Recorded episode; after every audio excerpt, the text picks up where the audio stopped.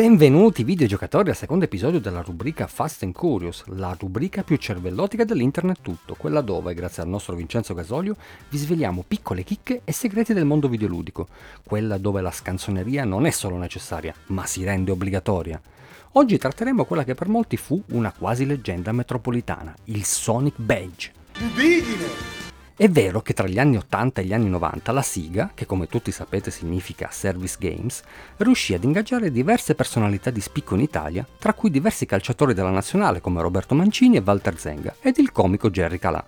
Chi infatti ha qualche anno sulle spalle non potrà mai dimenticare quest'ultimo che alla fine dello spot diceva Occhio però, sono giochi preziosi! Negli anni 90 appunto nacque il mito del Sonic Badge, Chiunque comprasse una di queste combinazioni, ovvero un Sega Mega Drive, un Sega Master System, un Game Gear oppure tre giochi dalla casa giapponese, riceveva in regalo il famigerato accessorio magico.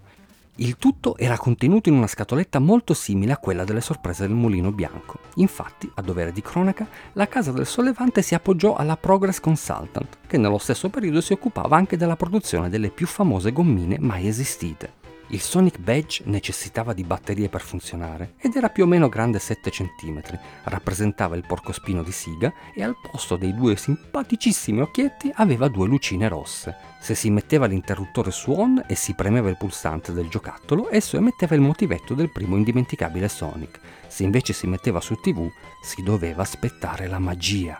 E già, perché bisognava guardare i programmi per bambini come Bim Bum Bam ed aspettare la pubblicità della sigla, sperando che, tramite un impulso oppure un'interferenza, il nostro badge cominciasse a suonare da solo.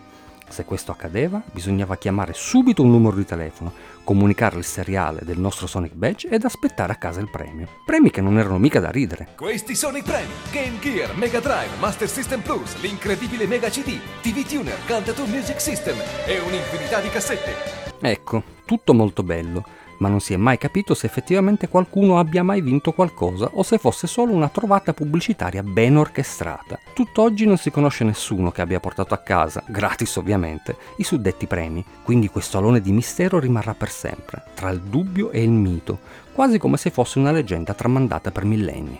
Con questo, cari videogiocatori, vi saluto e vi do appuntamento alla canonica puntata del venerdì. E mi raccomando, non state troppo davanti al televisore, tanto nessuno vi regala nulla, neanche Giorgio Mastrota.